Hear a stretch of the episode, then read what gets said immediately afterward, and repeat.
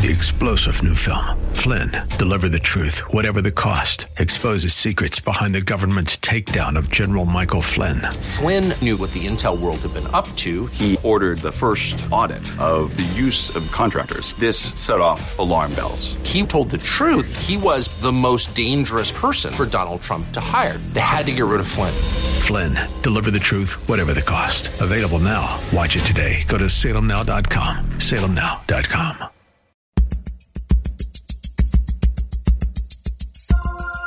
It's Lifeline with Craig Roberts. He's the host of Northern California's longest running conservative talk show. He's a man with a message, a conservative with compassion. He's Lifeline's own Craig Roberts.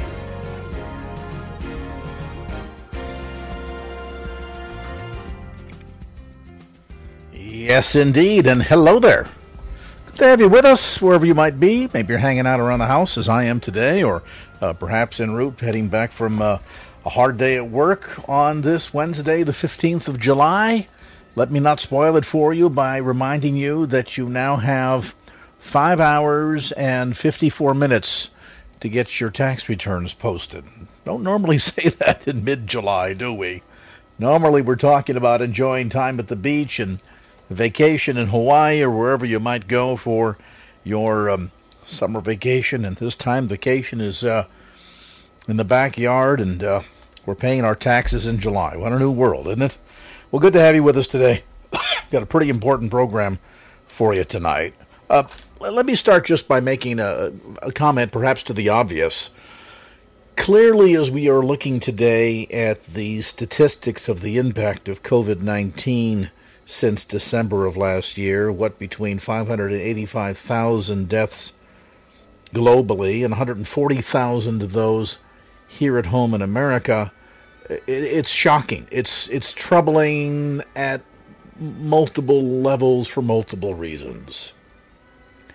And yet, as much as there is perhaps justified cause for being upset, maybe even outraged, there's another statistics that I will share with you that sadly doesn't seem to garner yet nearly as much of a sense of outrage, and yet it ought to, because not unlike COVID 19, the most vulnerable are being taken from us.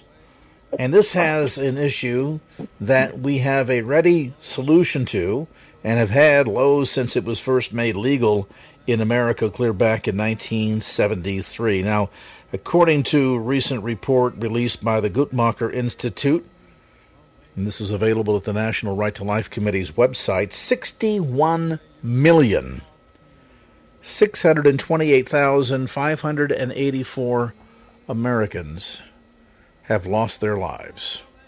Not because of a pandemic, although some might consider it that, but because of a voluntary and through a very warped sense of constitutional law, codification by the Supreme Court in 1973, the so called right to privacy, 61,628,000 Americans have lost their lives. Now, the good news is we've seen a significant drop in this. In fact, if you go back 30 years to 1990, it was a peak since 1973. Some 1,429,000 Americans succumbed to abortion.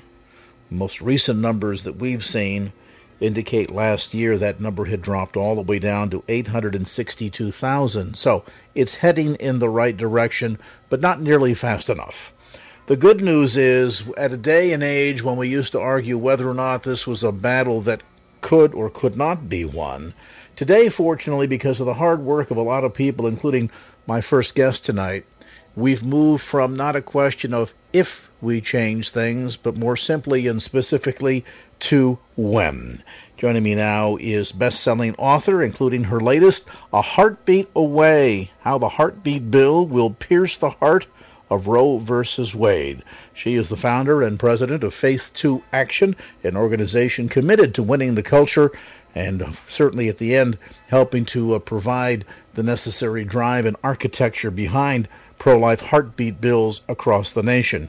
You have seen her on a variety of media outlets from CNN, NBC, CBS, ABC, M I C K E Y, and a whole list of other alphabet soups. And we're pleased to have join us on the program tonight, Janet Porter. Janet, good to visit with you.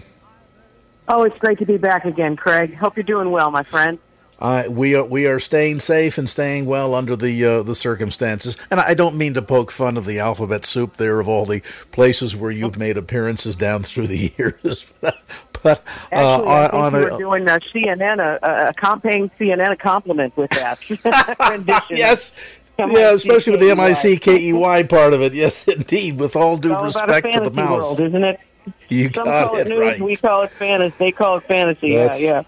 That's it. Now, uh, on on that very note, there was a day in an age not that long ago. In fact, when I first got involved in the pro-life movement in the late 80s, there was a sense that while we knew we had a lot of work before us, sometimes secretly and amongst ourselves there were discussions that well, you know, we're raising awareness and we're, we're very prayerful, but it's just a fantasy to think that Roe versus Wade will ever be overturned in this society, in this environment, in the current culture. And yet here we sit all these years later, and there has been significant strides in that direction. And, and of course, we certainly celebrate one of them that you have been instrumental in. And you tell the story inside the pages of this new book, A Heartbeat Away, of really the concept that, that when you first sort of even floated the idea, you were also met with kind of a similar sense of response, and that is, Janet, that's just a fantasy. That's what they told me. In fact, I, I, I remembered even even deep into this battle that I had pitched this idea that said, "Listen, if we can't rescue every child just yet from the burning building of abortion, let's at least carry out as many as we can." And that's when I pitched an idea. It was in a conference in the 90s in Chicago that said, hey, let's protect them from, from their first heartbeat or from when we can first hear it. And I'm telling you, Craig, I got shouted down. There were people who were red in the face saying, how dare I question the well thought out legislative strategy of the movement? Here's one of the things I've learned. And, and they you know, who, who did I think I was anyway? I'm a kid out of college and these are people who are judges and legislators and, and, and I had a lot of learning to do. But this is what I learned in all of those decades, we, we've, we've read, you've read the numbers. We've killed more than 60 million Americans. There's a body count of a million lives killed legally by abortion every single year. You can call the pro-life movement a lot of things, but success is not one of them. And so if we want a different result, we have to try a different approach.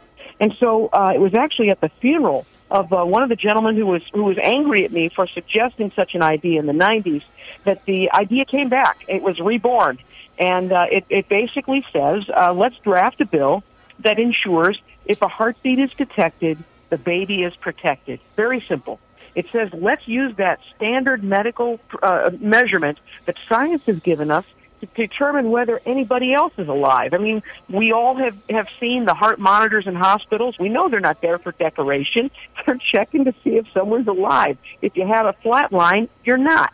Uh, we check for a pulse. Everybody understands if there's a heartbeat, there's life. It's not the beginning of life, but it is a recognizable indicator that we have, if we recognize everywhere else, and the heartbeat bill says, hey, let's no longer ignore it when it comes to the youngest members of the human family.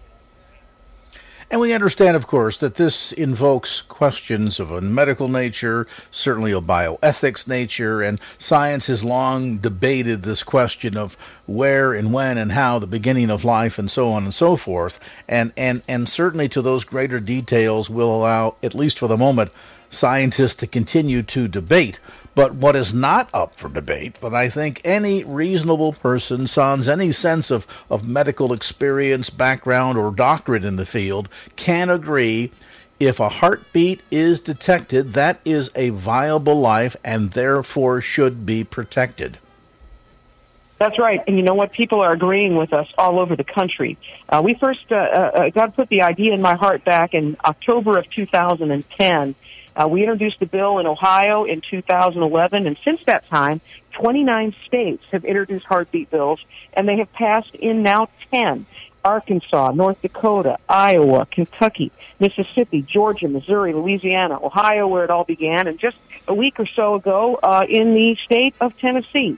Uh, Governor Lee signed that bill, uh, and, and and here's the thing: you know, we've heard that that they're being struck down at the at the appellate level. We understand that just happened in Georgia, but that's part of the process.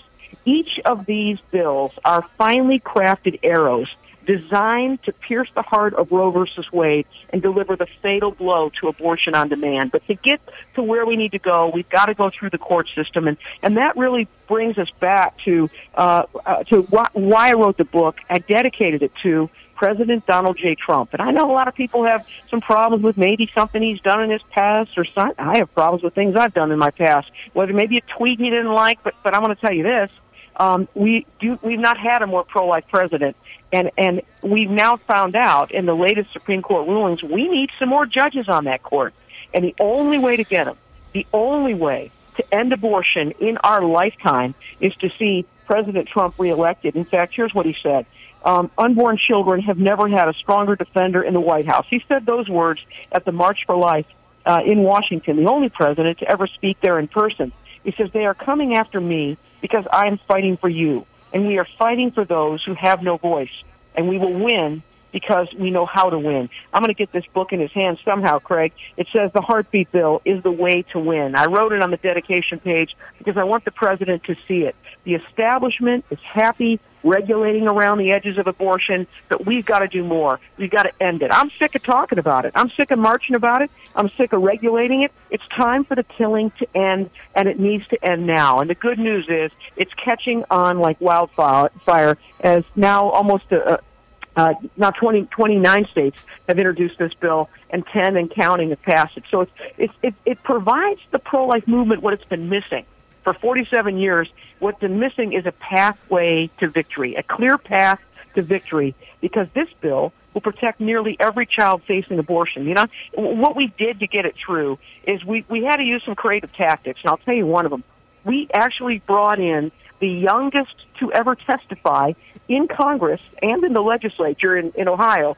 We, we rolled a mobile ultrasound into the hearing room, and in Ohio, it was a nine week old little baby girl named Haley whose heartbeat was seen on the screen for all the committee members, was heard. By the way, just the publicity of that hearing of that baby saved a life. I saw his picture, a little baby boy named Aiden. I saw his picture on Facebook, and the same happened in Congress.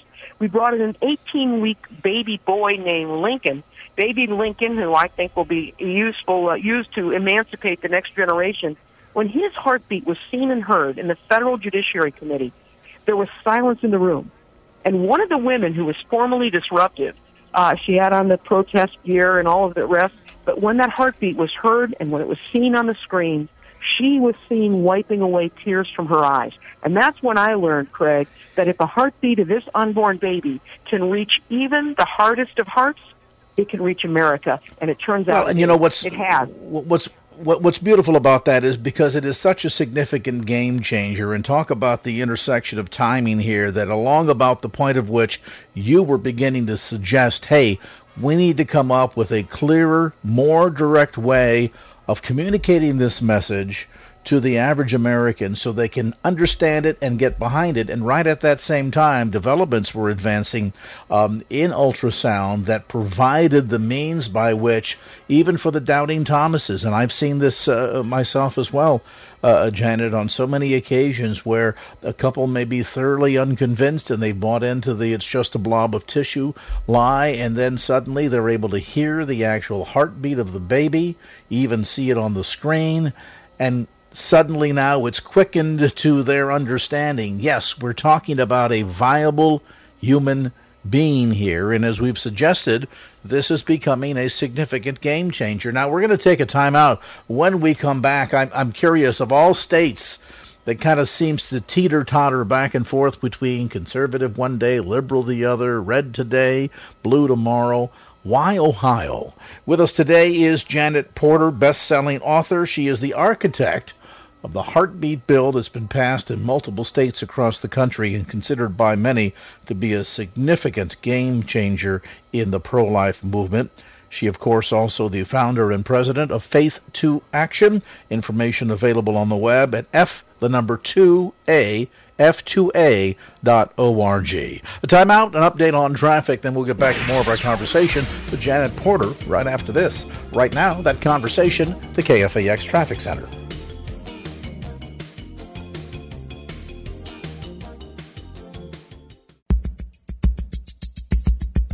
And now back to Lifeline with Craig Roberts. For years, well, virtually decades, the pro life movement has struggled to create a unifying, clear cut message. And quite frankly, so often those on the other side um, the, the, purveyors of, of abortion who make a lot of money in this have worked very hard to try and confuse the issue, complicate the issue, distract people so that folks just have a sense of, well, this is just too deep, too mired in, in controversy and politics to really speak up on. But, you know, I, I compared earlier to the sense of outrage over the tragic loss of life in relationship to COVID 19. And, you know, people upset, rightfully so. You know, we're, we're seeing our loved ones uh, taken from us, and, and it's needless. And the same thing is true of abortion. The difference is that there's been this argument that, well, when exactly does viability of life come into the picture? And uh, if we could only ascertain that, if we could only settle that question, and I've had folks that have identified as Christians and yet not necessarily pro life. They'll say personally they're not in favor of abortion, but they don't want to get involved in the politics of it. And then they will say, well, you know, if we could only settle the question, well, this is a game changer. It settles the question. When is the child viable? When there's a heartbeat. With us today is Janet Porter. She is the author of a number of best selling books. Her latest, A Heartbeat Away How the Heartbeat Bill Will Pierce the Heart of Roe versus Wade. Now, Janet, you mentioned before the break about Ohio being the first place for ground zero. And and I you mentioned that and I thought, hmm, that's an odd choice. I don't know that I would necessarily think that to be soft, receptive ground. How did Ohio become sort of the initial uh, ground zero? That's a very good question. Um, Ohio became ground zero because that is my home state. Uh, it uh-huh. a state whose motto is with God, all things are possible.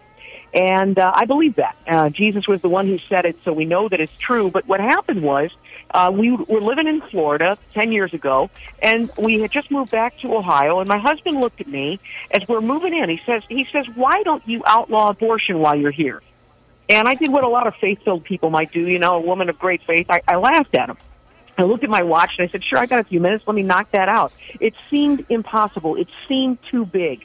And yet, uh, about two weeks later, God put the idea in my heart for a bill to protect babies from when we hear their hearts begin to beat. And we turned out, a, took out a poll, a national Barna research poll, uh, and we found out that America agrees that if a doctor can determine, uh, de- detect the heartbeat of an unborn baby, that baby should be legally protected. And 86% of Republicans said, yeah, we want a law like that.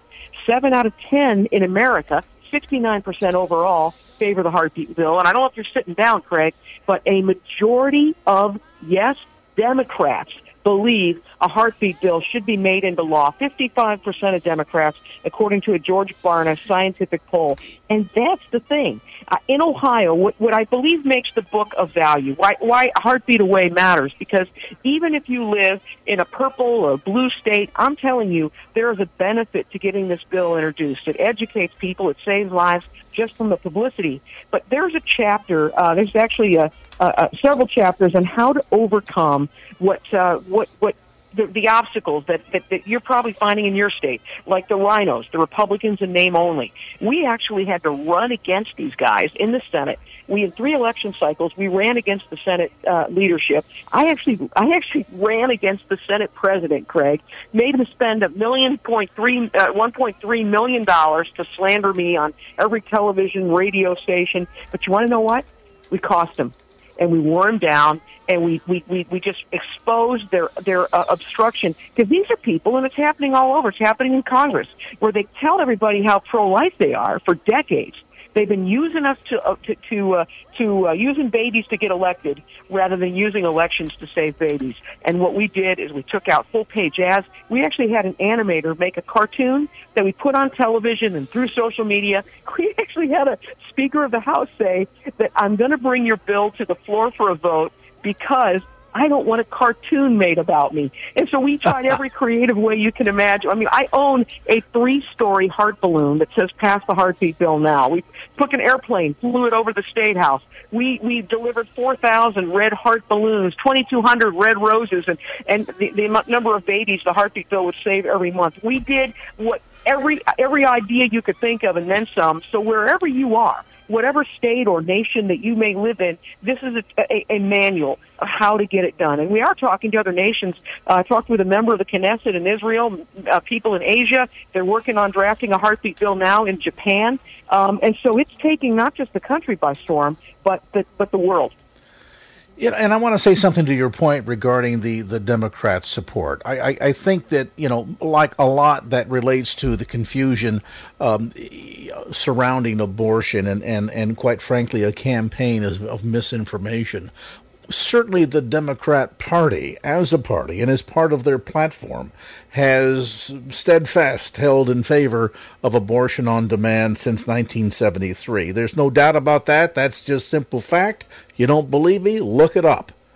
That said, oh, and I've got I think that you.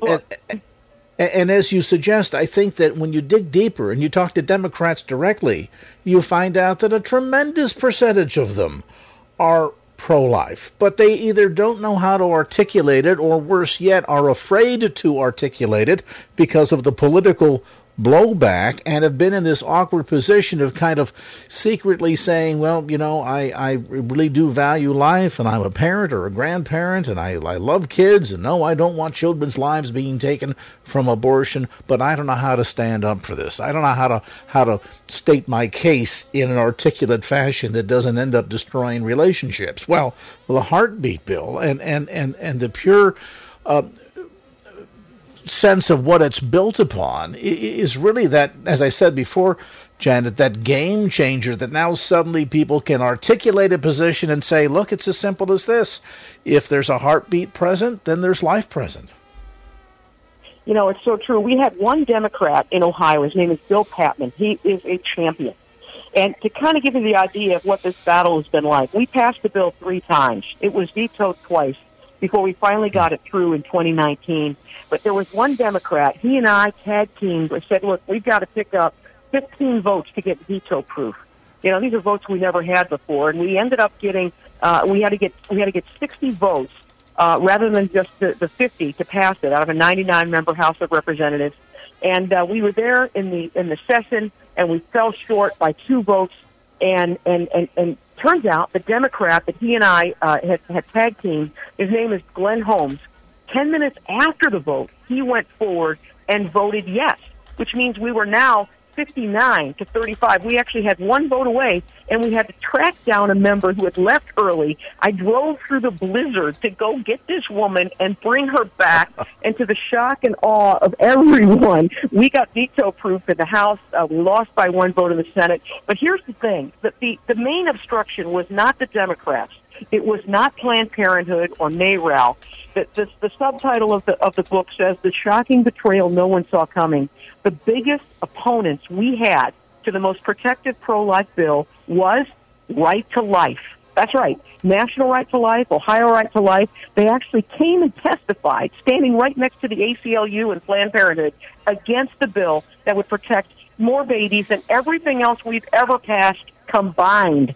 And yet when we passed it through the House and the Senate, they called for a veto, Craig, and then they celebrated with the abortionists when Governor Kasich vetoed our heartbeat bill in Ohio twice. This is and why? Because they felt it didn't go far enough. What, what, what what's no, what's the reasoning behind that?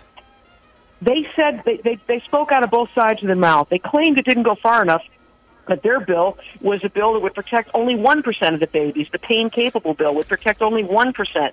This would protect, according to Dr. Willke, the founder of the pro-life movement, would protect 95% of the babies. And as the pro-aborts came in and testified that this will end all abortions, this will outlaw abortions, why? Because they know it. The abortion industry is motivated by money, and they're very likely not going to stay open for a fraction of their business. So this would probably close down the abortion mills.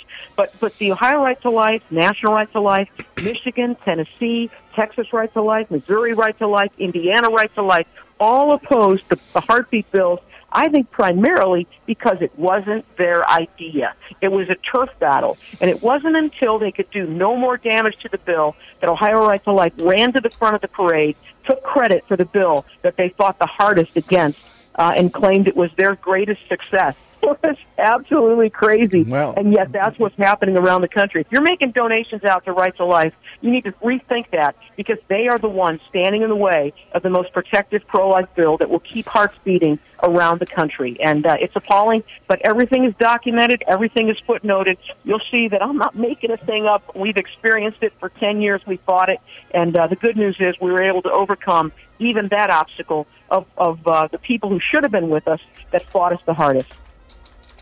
Well, that's certainly that that's an, a new assertion that I've never been exposed to uh, exposed to before. We're going to have to to look into that. It, it you know, I, I, know that certainly historically there have been challenges oftentimes of a sense that was certain measures are brought forward. Uh, there was the personhood bill that also came out a number of years ago and uh, um, uh, was talked about. That too. For, yeah, they, that that that that, that has been up for too. debate.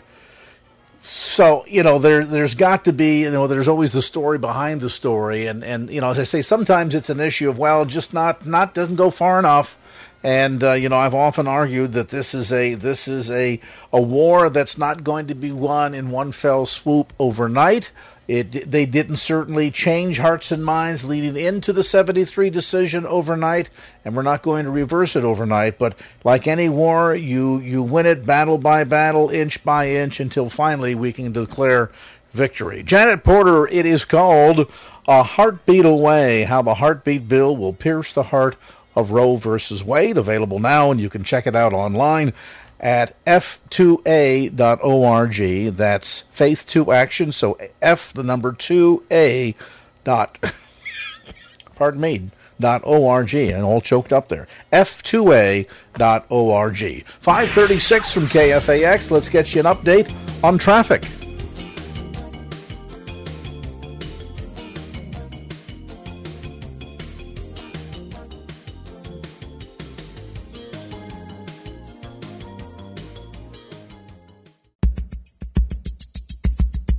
And now back to Lifeline with Craig Roberts.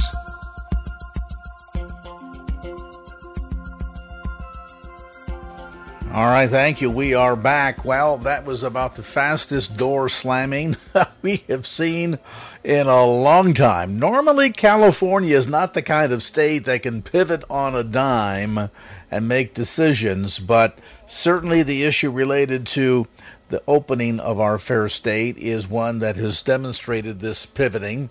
Um, and a lot of people are being affected by this. And, you know, this is one of those cases where it's too early to tell. And it may be years before we can fully ascertain and count the cost of the impact of COVID 19, and not just simply the disease and the death toll, but also the impact in relationship to how we have responded to it, failed to respond to it, confusingly responded to it, or inconsistently responded to it. And if you talk to merchants, and um, for that matter, pastors up and down our state, they'll say that certainly one of the big hallmarks of California's handling of this under Gavin Newsom has been one word, summed up in one word inconsistent.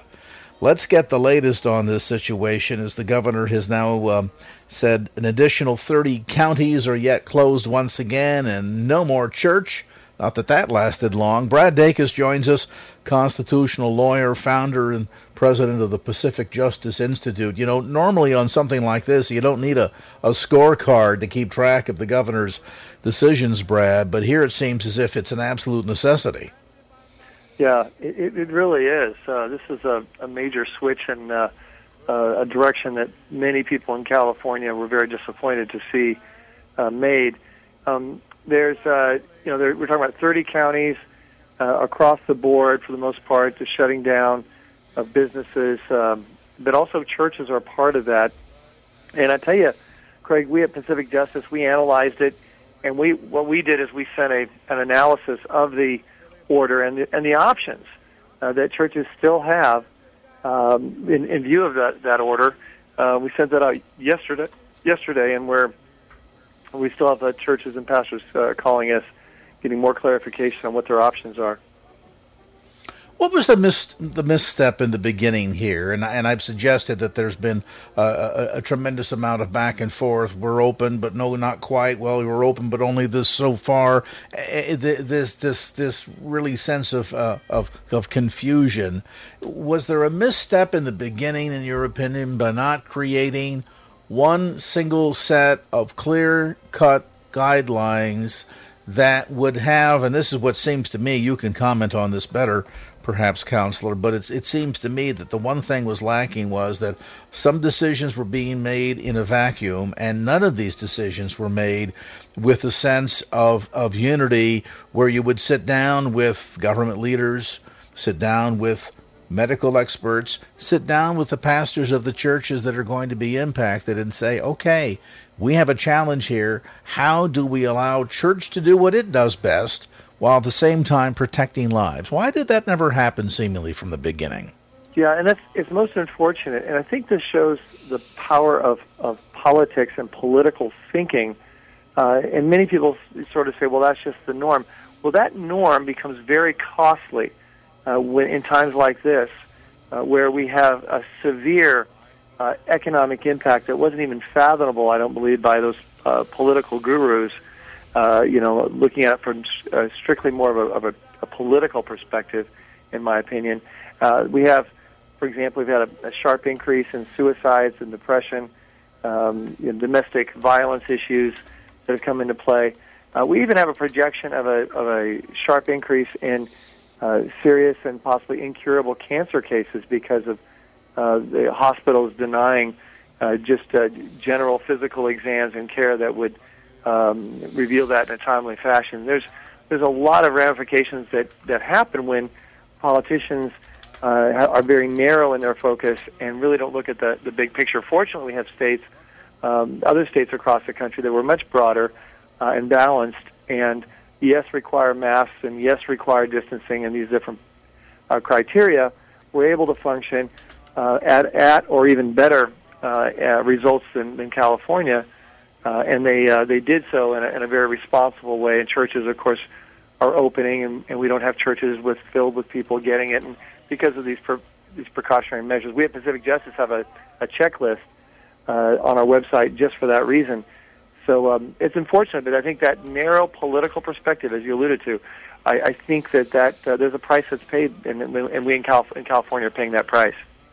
Well, we talk about community health. It would seem to me that the community ought to be involved in making those sorts of decisions. And to be sure, there's been a lot of um, bad science in this. There's there's been bad yes. blood, bad thinking, bad politics. I mean, all, all the way around. There's there's plenty to blame to to go in, in every direction. But you know, one of the biggest shortcomings, perhaps, is the failure to recognize that unlike a business who can suddenly shift what they do perhaps online or maybe already has a strong online presence and so pivoting in that direction can uh, preserve the income flow. Uh, when you're running a church aside from doing the so-called virtual uh, church service on sunday or having a radio program we certainly account account that in as as critical uh, ministry but nevertheless the the the fellowship and many of the things that the church does for which internet and radio can never, and I'll say that again, can never be a substitute uh, was just sort of dismissed out of hand without considering the enormous amount of not just uh, emotional and spiritual impact, but the economic impact as well. And I've talked to, to many pastors, uh, names that I could mention right now that will be immediately known to, to you and to the KFAX audience saying, gee, I didn't realize they're struggling like that. Yes, absolutely because of, again, so many missteps in the way all of this was rolled out by the governor's office. Yes, and uh, that we've we've seen a, a, number of missteps. Unfortunate, unfortunately, uh, you know, the uh, something else of concern is going to be the shutting down of, of schools and state universities, uh, you know, online. They're online, nothing in person. Uh, I just hope that the governor uh, does not overplay his hand any more than he already has, and and have an order affecting private universities and colleges that really should be making their own uh, decision. Private schools making their own decisions, even schools, public schools on a local level. Um, it should not have um, you know th- these kind of pronouncements uh, on a go- on, by the governor and um, and his team. It's that'd be very insensitive to the the need for communities and localities to assess their own risks and, and take their own uh, appropriate measures. This is clearly, counselor, a moving target to be sure. If folks, if pastors listening right now want to get a little bit of insight as to what exactly uh, are their rights and obligations and responsibilities under the law, as opposed to what oftentimes is just wishful thinking, are there resources available at the Pacific Justice website? Well, yes, there are. We have our our uh, checklist for churches that want to stay open. Uh, we have also our, our legal analysis of the, the governor's order it really spells out real clearly uh, what the options uh, for churches are uh, moving forward. And we also have material for private schools trying to plan to reopen uh, in, a, in a somewhat regular way this, this fall. So those are all there without charge on our website, pji.org. Balance. That seems to be the one thing that's largely been missing from this since the very get go, trying to just strike that harmonious chord. I know it's difficult with so many challenges and, and a lot of fearful uh, fearful thinking out there, but we need to strike some sense of harmony or balance in addressing this. Information again, those resources without cost or obligation at the pji.org website. That's PJI for Pacific Justice Institute, pji.org. Our thanks to Counselor constitutional lawyer, founder, and president of the Pacific Justice Institute, Brad Dacus, for being with us. 549, an update on traffic right next.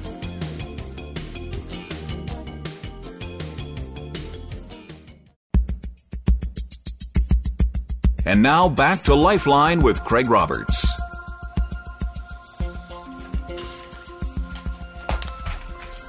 All right, welcome back to the conversation. Couple of key things that I want to uh, to talk about. We're going to get to the elections in just a moment. Before we do that, though, uh, there was a story out of Austin, Texas, that was very troubling. It is the story of what happened at St. David's Hospital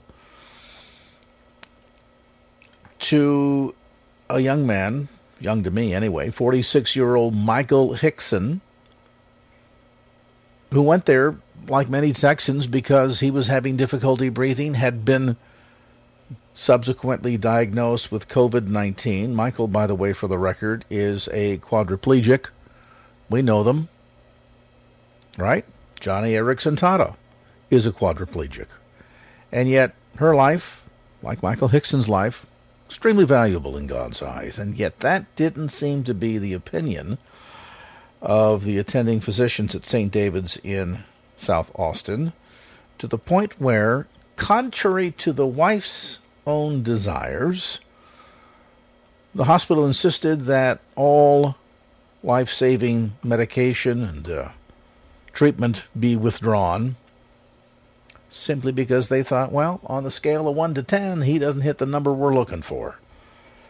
This is more of the troubling impact of the culture of death that has existed in our society for many, many years, has its roots, to be sure, in the 73 decision by the U.S. Supreme Court. Joining me now to comment, Brian Johnston with the California Pro-Life Council, host of Life Matters, heard every Saturday morning at 11 a.m. right here on KFAX. And, and, and Brian, I mean, the, the, these are the sorts of very types of situational ethics that we've warned people about for years, where suddenly you have some bureaucrat essentially making these kinds of life and death situations, even taking the family out of the equation. It's it's very troubling.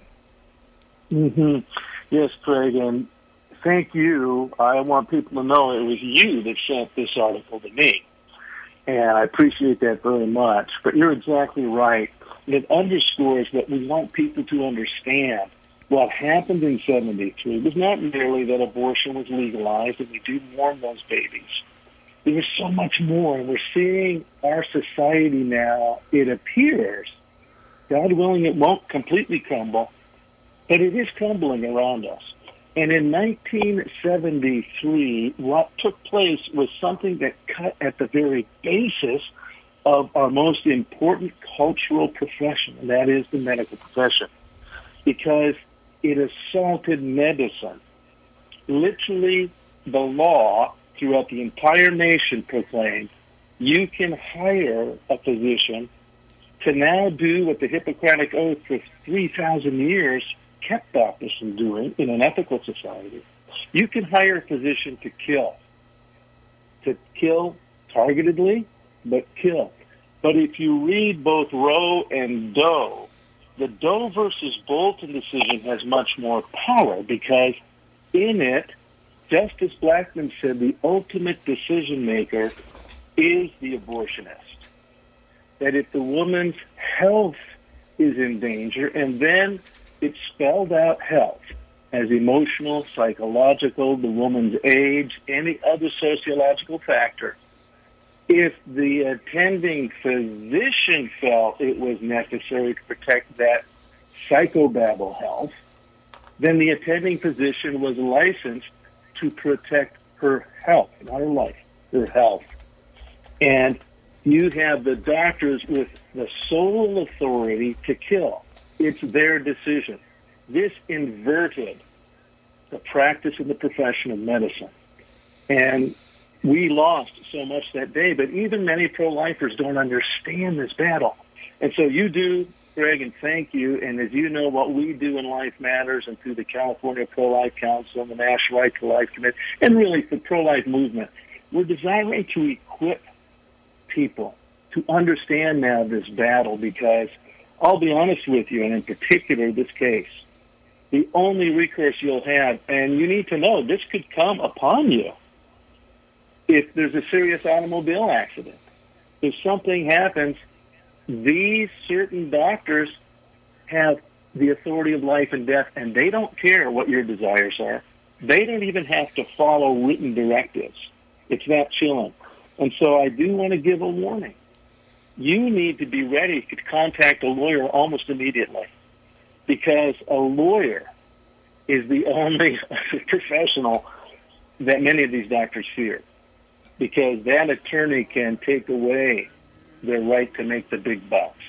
And, and you know, I understand that the yeah. the challenge that often these hospitals are facing, particularly right now in in Texas with the big spike we've seen in COVID nineteen cases and hospital beds that are premium, so on and so forth. But you know, one one of the things that has been unique about America, save the topic oddly of abortion, has been our commitment to defending the vulnerable.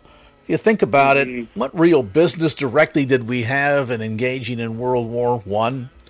For that matter, yeah, I guess responding to the Japanese attack on Pearl Harbor in December of 41 was a motivator, but by no wise had any direct involvement in what was going on in the in the European theater, nor in Korea, nor in Vietnam for that matter. It's been a long history that we've had in big examples that I've just shared, and many others that are escape, uh, you know, scrutiny, but are there nevertheless. When we as Americans have stood up for the less vulnerable, and sadly, this is one arena where the creep of vulnerability and the willingness to redefine not just the value of life and the way we treat it, but even how we define life itself uh, is continuing to move, and we've seen it happening with the impact of Roe v. v. Wade at the, the cradle end of the continuum to things like so called physician assisted suicide on the other end of the continuum, and now sadly in between. You know, we used to be shocked. Wasn't all that many years ago when um, Phyllis Schlafly, dear friend, late Phyllis Schlafly, came out with her book Child Abuse in the Classroom in the 1970s and, and talked about and revealed to the public some things that were going on in public education, including the indoctrination of so called situational ethics. And here we are. Then it was a shock that it was going on. And today more and more it's becoming a norm. And it and it's not only sad that doctors are being forced in some cases involuntarily so by their employer to make these kinds of decisions but then worse yet to take those decisions away from the family. And when it comes to active suicide or murder is maybe more aptly put when a doctor participates to even take that away from the family it is shocking what's going on. Yes it's euthanasia and, you know, assisted suicide, the stats came out last week. We had a 20% increase of the reported cases in California. Again, we've talked about it. There's no failure to report penalties. And so if there's a botched or problematic case anyway, they simply don't report. But that's assisted suicide. And remember, that's a euphemism. If there's an assistant, that's a third party, a person involved in intentional killing that will walk away. This is euthanasia. And you're seeing it now as in the case of this gentleman, the quadriplegic in Texas. But there's many people like that. You will be dependent at one time. As you know, I've been in many nursing homes in California. All of us at one time will be dependent for our health and care on others. And it's what you're saying, Craig. If we no longer protect the vulnerable, we have lost the very core of what has made us civilized. Now we're back to the law of the jungle. Well, I'm stronger. I'm fit. I'll take care of me and other people that are like me, but why should I care for the vulnerable? They're just needless eaters. They're just a burden. They're financial and emotional baggage. So this is a very serious turn in our culture, and we want to be prepared, and it's not entirely gone because there are programs like like yours, and there are there are folks like the listeners who want to know what to do, and you will have to be engaged. And again, I hate to say it, if you are in a situation like this, or know of folks that are, end up suddenly in a situation that the the medical professionals say, nope, we're not going to follow your wishes. No, we are the arbiters of what happened here. You need to be quickly prepared to immediately get an attorney on the phone. I hate to be so precipitous, but that's how it is if you want to be involved in protecting the vulnerable. So this is becoming increasingly common, and it's only if you're willing to have knowledge and to take action that we can change this. There's another issue I want you to. Time is sort of uh, fleeting here, Brian, but there's another important issue that dovetails, and that is this clearly when things like this are being allowed by law, the law is changing.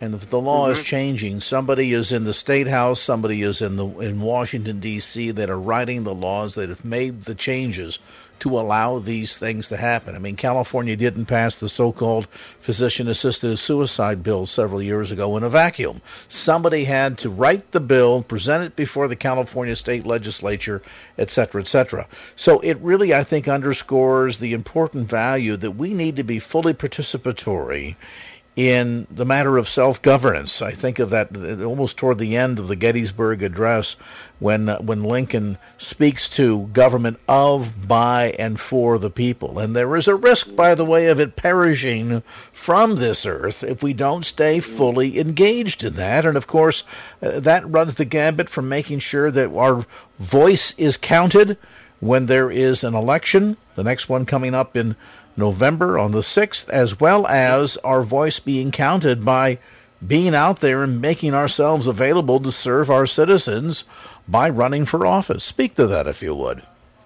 Well, that's right, Craig. Thank you. What we're looking at now, and here we're in the summer, but on July 13th, which was just two days ago, every county opened their offices. And yeah, you'll have to go in and wear a mask and do a little research, but in every county of California's 58 counties, there are very, very local offices, school board, city council, but also judicial, municipal judicial offices where you may not know this, but attorneys that have passed the bar in California, you can actually run for a judgeship. And if you know of good attorneys, we need them. We know that our opponents get what they want through the abuse of the law, and to be honest, through activist judiciary that do not follow the principles of natural law or the Constitution. they are positivists. That means that they get to make up, oh, well, I think this would be a better law. Let's make up a new one. And so judges have been doing that. But someone who follows the principles of common law and natural law and understands the real foundation of our Constitution, we need lawyers like that. And literally, they can run for your municipal judgeship right in your town.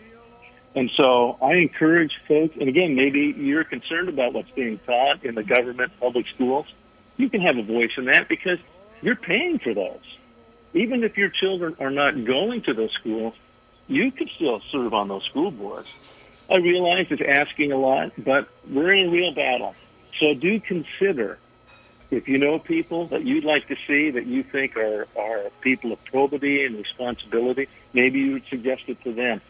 Uh, if you are, we want to help people like that at California Pro Life. And of course, we want you to be pro life because it's a great challenge in all of these offices, and we'll get you resources, information. And if you do decide, you can send an email to info at californiaprolife.org.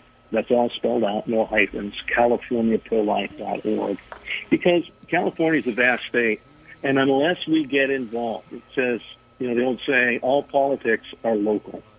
So yes, there's a presidential election. It's a significant one. But here in California, I still hold out hope for California. We have a great history in California. And as Craig, as you just mentioned, really the history and the character of the American people is to speak truth and defend the vulnerable well, when you think about the uh, the destruction of Sodom and Gomorrah, it comes down to the notion that uh, it, it, there's a lot of of, of, of opinions as to why God destroyed it, but in the end, He was looking for just one righteous, just one mm. righteous man. So then, I guess the question is, in the relationship to this particular topic here in our own state, all of us share a sense of frustration, to be sure, but can we find just one? righteous. 608, let's uh, get you updated on some traffic here. We'll head over to the KFAX Traffic Center right now for an update.